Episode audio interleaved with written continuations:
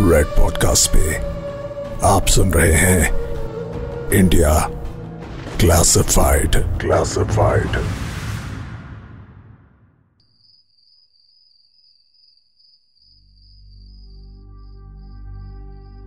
उन्नीस सौ पंचानवे में भारत में एक जगह पर एक बड़ी अजीब घटना घटी। यह घटना वेस्ट बंगाल में घटित हुई। जहाँ पर 17 दिसंबर की रात एक एयरक्राफ्ट पुरुलिया गाँव के ऊपर से गुजरता है।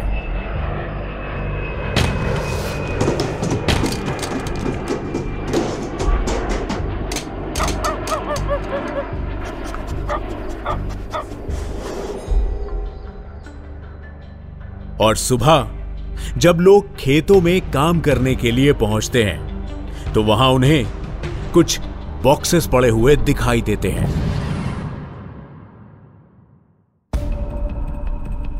गाँव वालों के मन में इस चीज़ को लेकर सवाल उठे।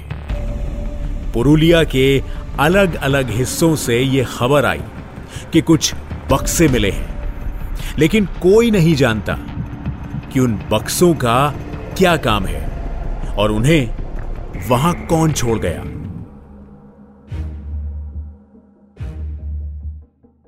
कुछ देर बाद, दिल्ली में प्राइम मिनिस्टर्स ऑफ़िस यानी पीएमओ के दफ्तर को एक कॉल आता है। कॉल करने वाला एक ऐसी जानकारी देता है कि एक बार को पीएम के भी माथे पर पसीना चमकने लगता है। वेस्ट बंगाल के पुरुलिया गाँव के खेतों में मिले उन बक्सों में हथियार थे। और वो भी इतने हथियार, जितने की कोलकाता की सारी पुलिस फोर्स के पास मिलाकर भी नहीं थे।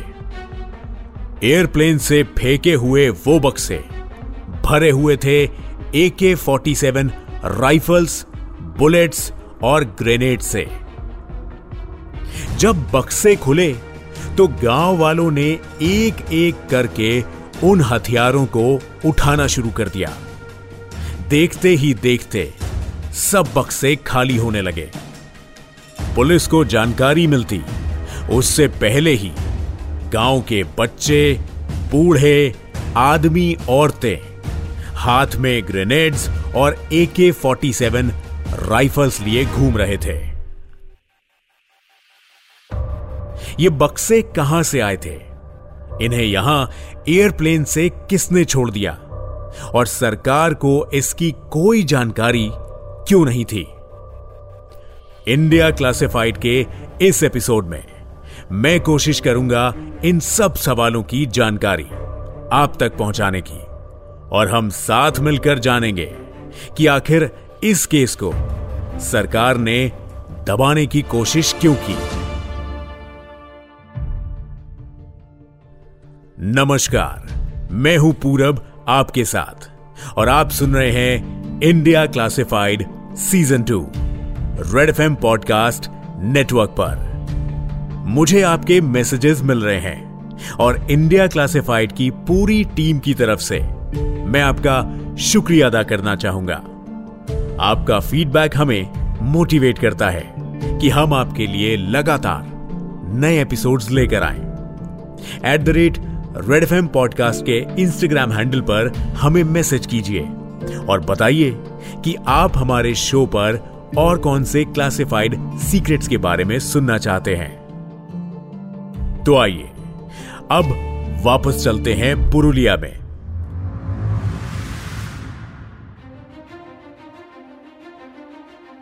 दिसंबर उन्नीस सौ पंचानवे में हुई इस घटना ने इंटरनेशनल मीडिया का ध्यान अपनी तरफ़ खींचा। YouTube पर आज भी आपको वो वीडियोस मिल जाएँगे, जिनमें गाँव के लोग राइफल्स लेकर घूम रहे हैं और ग्रेनेड्स हाथ में पकड़े हुए फ़ोटो खिंचवा रहे हैं। डोर टू डोर चेकिंग्स की गई और हथियारों को बरामद किया गया। पुलिस की ढेर सारी टीम्स डिप्लॉय की गई, ताकि लोगों से हथियार लेकर उन्हें सिक्योर किया जा सके। और उसके बाद जो हथियार पुलिस को बरामद हुए, उनका आंकड़ा होश उड़ा देने वाला था। लगभग 300 एके सैतालीस राइफल्स, सोलह हज़ार से ज़्यादा बुलेट्स, सात रॉकेट लॉन्चर्स और हज़ारों की तादाद में 9 M M pistols, night vision glasses और हैंड ग्रेनेड्स। पुलिस की टीम्स ने कभी पहले इतने हथियार एक साथ नहीं देखे थे। खबरें आई कि कुछ लोगों ने हथियारों को इलीगल स्मगलिंग के रास्ते बॉर्डर के उस पार बेच दिया। कुछ ये भी कहते हैं कि लोगों ने पुलिस की नज़र से छिपाकर कुछ सामान अपने घर में आज भी रखा हुआ है। शो पीस की तरह उनके ड्राइंग रूम में सजा हुआ है।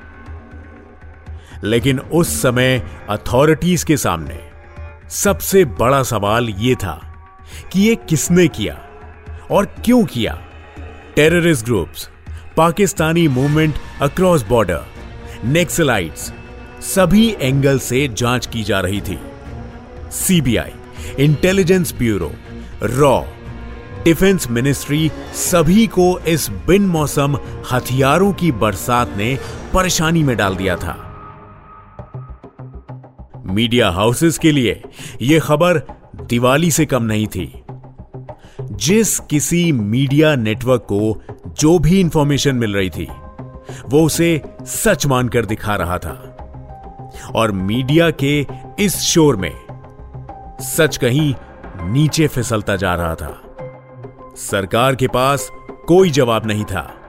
बस ऑफिशियल स्टेटमेंट्स में इतना कहा गया कि उस रात इंडिया के सभी रडार सिस्टम्स मेंटेनेंस के लिए बंद किए गए थे। इसीलिए वो प्लेन डिटेक्ट नहीं हो पाया। पुरुलिया आर्म्स ड्रॉप के तीन दिन बाद 21 दिसंबर को एयर ट्रैफ़िक कंट्रोल यानी एटीसी को।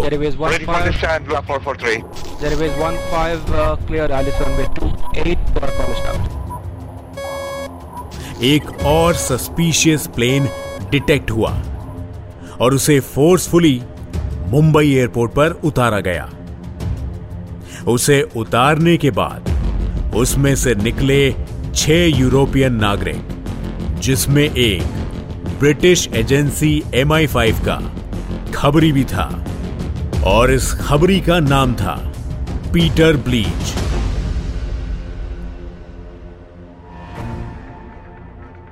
शुरुआती पूछताछ में ही उन लोगों ने यह कबूल कर लिया कि पुरुलिया में हथियार उन्हीं लोगों ने गिराए थे। उनके मुताबिक, उन्हें इंडियन गवर्नमेंट के ही किसी डिपार्टमेंट ने यह करने के लिए पैसे दिए थे। हालाँकि इस इन्वेस्टिगेशन रिपोर्ट को कभी भी पब्लिक नहीं किया गया। लेकिन सुनने में आता है कि उन लोगों ने पुरुलिया में गिराए हथियारों का एग्जैक्ट नंबर भी बताया था। लेकिन उसे कभी भी पब्लिक डोमेन में इसलिए नहीं किया गया, क्योंकि जो नंबर वो बता रहे थे और जो पुलिस पुरुलिया से बरामद कर पाई थी, उनका डिफरेंस कहीं ज़्यादा था। शायद इतना कि पुलिस की एफिशिएंसी पर सवाल खड़े हो सकते थे। इस प्लेन के पकड़े जाने के कुछ दिन बाद ही एक और दिलचस्प बात निकलकर सामने आई। रिपोर्ट्स ने बताया कि उस प्लेन में छह नहीं, बल्कि सात लोग मौजूद थे, और वो सातवां इंसान था, डेनमार्क का रहने वाला किम डेवी। कहाँ गया किम डेवी, और कहा गया कि किम डेवी ही इस केस का मेन कल्परेट था। लेकिन वो रहस्यमयी तरीके से मुंबई एयरपोर्ट से गायब हो गया। ऐसा माना जाता है कि किम डेवी ने वहाँ से भागने से पहले पीटर ब्लीच को भी अपने साथ चलने के लिए कहा था। लेकिन पीटर ने अपनी गिरफ्तारी दी और कहा कि उसे भरोसा है कि उसके सोर्सेज उसे यहाँ से छुड़वा लेंगे। और हुआ भी कुछ ऐसा ही। सन 2000 में उन छह में से पाँच लोगों को माफ़ी देकर छोड़ दिया गया। और सन 2004 में पीटर ब्लीच को भी प्रेसिडेंट ऑफ़ इंडिया ने माफ़ी दे दी।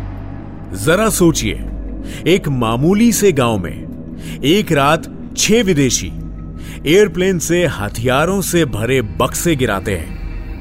और वो कहते हैं कि उन्हें रूलिंग पार्टी में से ही किसी ने ऐसा करने को कहा था। क्राइम स्टैंडर्ड से यह नेशनल सिक्योरिटी इशू है। लेकिन इस केस में बड़ी आसानी से सभी को माफ़ी मिल जाती है। और वो लोग अपने अपने देश लौट जाते हैं। इंडिया में अगर आप एक मामूली सा भी क्राइम करने पर जेल जाते हैं तो वापस बाहर आने में आपकी संपत्ति का एक बड़ा हिस्सा और आपकी आधी ज़िंदगी खर्च हो जाती है।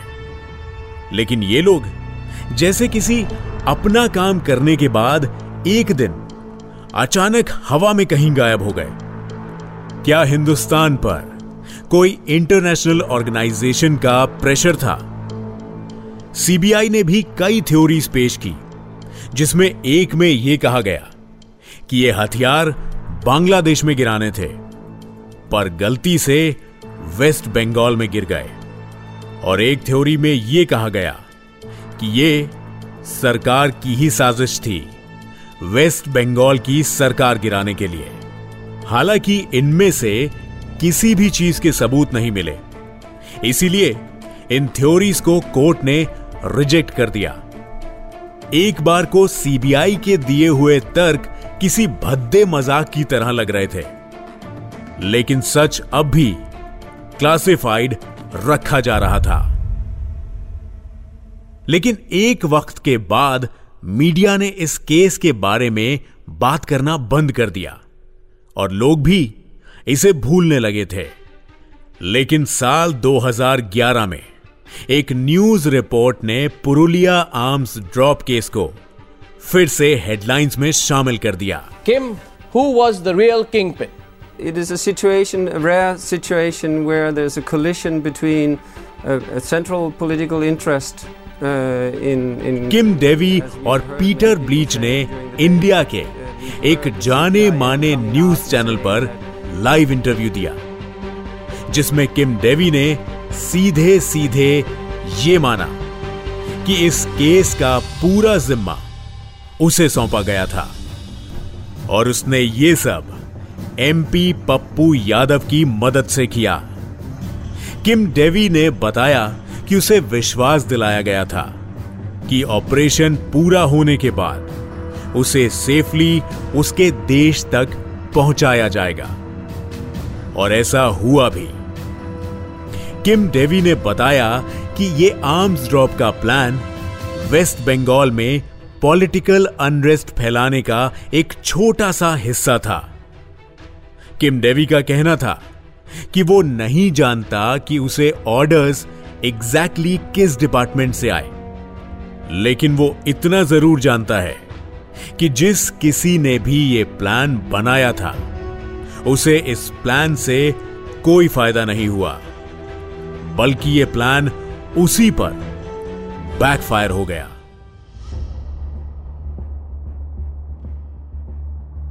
किम डेवी के ये दावे शब्दों तक ही सीमित हैं। किम डेवी ने कई जाने माने पॉलिटिशियंस के नाम लिए, लेकिन बार बार किम डेवी को इंडिया लाने की अपील्स को डेनमार्क के कोर्ट्स रिजेक्ट करते रहे। और यह आरोप कभी साबित नहीं हो पाए।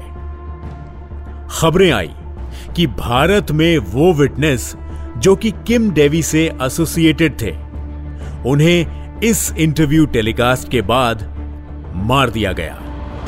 कुछ लोगों के रहस्यमयी तरीके से गायब होने की भी खबरें आई। इस केस की फ़ाइल कई अनसुलझे सवालों से भरी हुई है। आज भी डेनमार्क के कोर्ट्स पर किम डेवी को वापस लाने का प्रेशर बनाया जाता है। लेकिन कोई कामयाबी अब तक हाथ नहीं लगी। विटनेस का मर्डर हो जाना, किम डेवी के लगाए हुए आरोपों और इंटेलिजेंस एजेंसी का इस केस पर कोई सफ़ाई न दे पाना यह सब एक बहुत खतरनाक प्लान का हिस्सा लगता है। लेकिन सच शायद आज भी हमसे काफ़ी दूर है। क्या आप इस केस के बारे में कुछ जानते हैं? हमें ज़रूर बताएँ। आप हमें बता सकते हैं हमारे official Instagram handle at the rate Red FM podcast पर। और शो से जुड़ा कोई भी फीडबैक देने के लिए आप मुझे मैसेज करिए। मेरे official Instagram handle at the rate RJ Purab पर। मैं मिलूँगा आपसे इंडिया क्लासिफाइड सीज़न टू के अगले एपिसोड में। नमस्कार। जय Hind. You are listening to Red podcast India classified return by Dhruv law audio design by Ayush Mehra send your feedback and suggestion write to S at podcast at Red FM dot I N N